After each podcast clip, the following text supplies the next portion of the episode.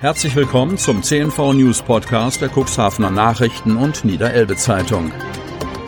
In einer täglichen Zusammenfassung erhalten Sie von Montag bis Samstag die wichtigsten Nachrichten in einem kompakten Format von sechs bis acht Minuten Länge. Am Mikrofon Dieter Bügel. Dienstag, 20. April 2021. Corona-Demonstration verlief friedlich. Cuxhaven. Wie schon an Vorwochenenden haben Gegner der Pandemiepolitik auch am letzten Sonntagnachmittag im Zentrum Cuxhavens demonstriert. Die Cuxhavener Polizei sprach von etwa 40 Personen.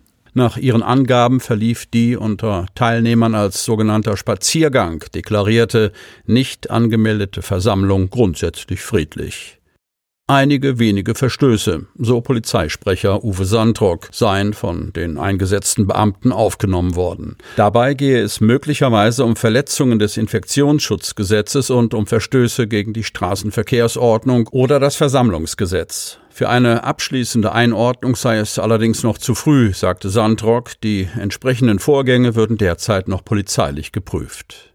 Sogenannte Aggressionsdelikte, so viel vermochte die Polizei allerdings schon vorab zu sagen, seien nicht registriert worden. Diesmal waren nach unseren Erkenntnissen auch keine Kinder dabei, sagte der Polizeisprecher, Bezug nehmend auf eine Situation, die sich am vorausgegangenen Wochenende zugetragen haben soll. Bei einem Handgemeng mit Beamten soll ein Demonstrationsteilnehmer ein Kind an der Hand in den Kreis des Geschehens gezogen haben. Entsprechende Berichte hatten überregional für Empörung gesorgt.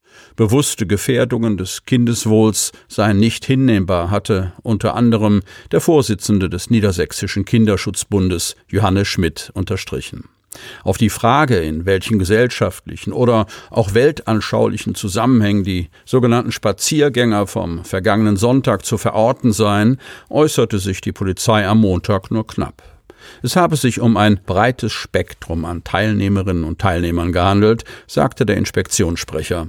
Nach seinen Worten glich die Zusammensetzung der Gruppe dem Teilnehmerbild vom Vorwochenende. Vor einer Woche hatte die Polizei unserer Redaktion gegenüber von einer heterogenen Zusammensetzung der Gruppe gesprochen. Neben Bürgerinnen und Bürgern aus der Mitte der Gesellschaft machten Beamte, wie berichtet, auch Sympathisanten der Reichsbürgerszene aus. Nach Erkenntnissen unserer Redaktion nahmen am jüngsten Maskenverweigerertreffen in der Cuxhavener Innenstadt offenbar auch Personen teil, die andernorts an sogenannten Querdenker-Demos teilgenommen haben. Das geht aus selbst publizierten Videos hervor, die auf einer Online-Dienstplattform öffentlich einsehbar sind. Was sie antreibt, machten einzelne Teilnehmer auf selbstgeschriebenen Plakaten deutlich. Selbstbestimmung und Eigenverantwortung verlangen sie den Umgang mit der Pandemie betreffend. Es gibt kein Recht auf Gehorsam, stand auf einem anderen Pappschild. Die Polizei hatte am Sonntag zahlenmäßig Präsenz gezeigt. Rund um den Kämmererplatz kreisten schon vor Eintreffen der ersten sogenannten Sonntagsspaziergänger mehrere Einsatzfahrzeuge. Wir wussten ja, was auf uns zukommt, gab Polizeisprecher Uwe Sandrock im Nachgang des Einsatzes zu bedenken. Anders als bei der lokalen Premiere dieser Art von Demonstrationen seien seine Kollegen nicht unvorbereitet mit dem Geschehen konfrontiert worden. Im Laufe des etwa zweistündigen Einsatzes ließ sich beobachten, wie sich Uniformierte schließlich mitten auf dem Kämmererplatz positionierten, mit dem Effekt, dass sich die von einer Runde durchs Zentrum zurückkehrenden Spaziergänger in Richtung Schleusenpriel zerstreuten. Zufall oder geplanter Schachzug? Zu Fragen der Polizeitaktik gab es seitens der Cuxhavener Inspektion keine Auskünfte. Eine Frage nach dem am Montag betriebenen polizeilichen Aufwand beantwortete Sandrock am Montag mit dem Hinweis, jener sei, ich zitiere, konzeptionell angepasst gewesen. Zitat Ende. Corona-Quote sinkt am Montag deutlich. Kreis Cuxhaven. 62 Neuinfektionen mit dem Coronavirus verzeichnet der Landkreis Cuxhaven über das Wochenende. Die meisten Neuinfektionen hat es in der Stadt Cuxhaven gegeben mit 18, gefolgt von den Samtgemeinden Landhadeln 13 und Börde-Lamstedt 11. Sieben Neuinfektionen gab es in der Stadt Geestland, sechs in der Gemeinde Beverstedt, vier in der Gemeinde Hagen im Bremischen, zwei in Lockstedt und eine in Schiffdorf.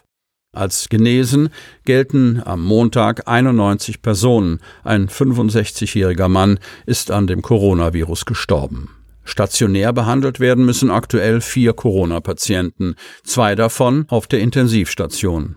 Die Corona-Inzidenz, also die Quote der Neuinfektion der letzten sieben Tage auf 100.000 Einwohner gerechnet, ist am Montag gesunken auf 78,30.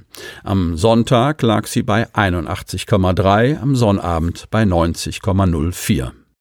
Der Lagebericht zum Wochenbeginn birgt sowohl Licht als auch Schatten, berichtet Landrat Kai-Uwe Bielefeld.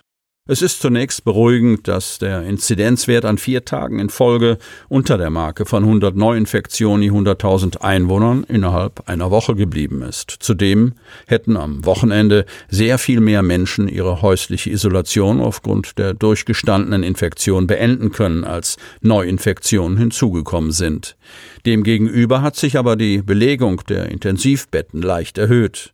Zudem ist erneut eine Person an bzw. mit einer Infektion verstorben, so Bielefeld. Für Campingplatzöffnung demonstriert. Kreis Cuxhaven, Berlin. An der großen Demonstration der Aktion Camper mit Abstand in Berlin nahmen auch rund 15 Wohnmobile aus dem Cuxland teil. Es war sehr schön. Angemeldet waren 700 Camper und laut Polizei Berlin fuhren 1200 Camper in Berlin bis zum Brandenburger Tor, teilt Daniela Witt aus Neuhaus mit. Die Campingfreunde demonstrierten in der Bundeshauptstadt mit Wohnmobilen und Wohnwagen für eine sofortige Öffnung der Stell- und Campingplätze. Sie hatten sich am Sonnabend vor dem Olympiastadion am westlichen Stadtrand getroffen und fuhren per Wohnmobilkorso zum Reichstagsgebäude. In den grünen Kreisverbänden Cuxhaven und Stade ist die Kanzlerkandidatur der Parteivorsitzenden Annalena Baerbock positiv aufgenommen worden. Kreis Cuxhaven. Neben den Kreisvorständen äußerte sich auch der Bündnis 90, die Grünen Bundestagskandidat im Wahlkreis Cuxhaven Stade 2. Ich wünsche Annalena viel Glück, bekräftigte Stefan Wenzel und lobte, dass Baerbock und ihr Mitbewerber um eine Kandidatur, Robert Habeck, Herausforderungen, wie sie an Kandidatur und eine mögliche Kanzlerschaft geknüpft seien, stets als Teamaufgabe verstanden hätten. Der Cuxhavener Kreisvorstand der Grünen denkt ähnlich. Mit dieser Entscheidung zum jetzigen Zeitpunkt kann der Bundestagswahlkampf von der Frage der Spitzenkandidatur bei den Grünen hin zu den Themen geführt werden, stellten Elke Roskosch Buntemeyer und Wolfgang Steen fest. Sie erinnerten an die zu bewältigende Klimakrise. Da ist Grün die wichtigste politische Stimme. Baerbock und Habeck seien hervorragende politische Kräfte. Ihre einvernehmliche Einigung in der K-Frage bilde eine gute Grundlage für Parteibeschlüsse. Dass der Co-Vorsitzende und ehemalige schleswig-holsteinische Umweltminister Baerbock bei der Kandidatur den Vortritt lässt, war am Montagvormittag bekannt gegeben worden. Sie möchten noch tiefer in die Themen aus Ihrer Region eintauchen? In unserem CNV-Themen-Podcast auf Tauchgang gibt's alle 14 Tage per Interview interessante Personen, emotionale Stories und bemerkenswerte Projekte aus dem Landkreis Cuxhaven direkt auf die Ohren. Damit Sie ab sofort keine Podcast-Folge mehr verpassen, benötigen Sie lediglich einen sogenannten Podcatcher. Auf den meisten Smartphones ist dieser bereits vorhanden. Falls nicht, dann suchen Sie ganz einfach in Ihrem App Store nach einem kostenlosen Podcatcher wie zum Beispiel Spotify, Apple Podcast oder AntennaPod. Selbstverständlich können Sie unsere Podcast-Folgen auch direkt über unsere Website unter cnv-medien.de slash podcast anhören. Sie hörten den Podcast der CNV Medien, Redaktionsleitung Ulrich Rode und Christoph Käfer. Produktion Rocket Audio Production.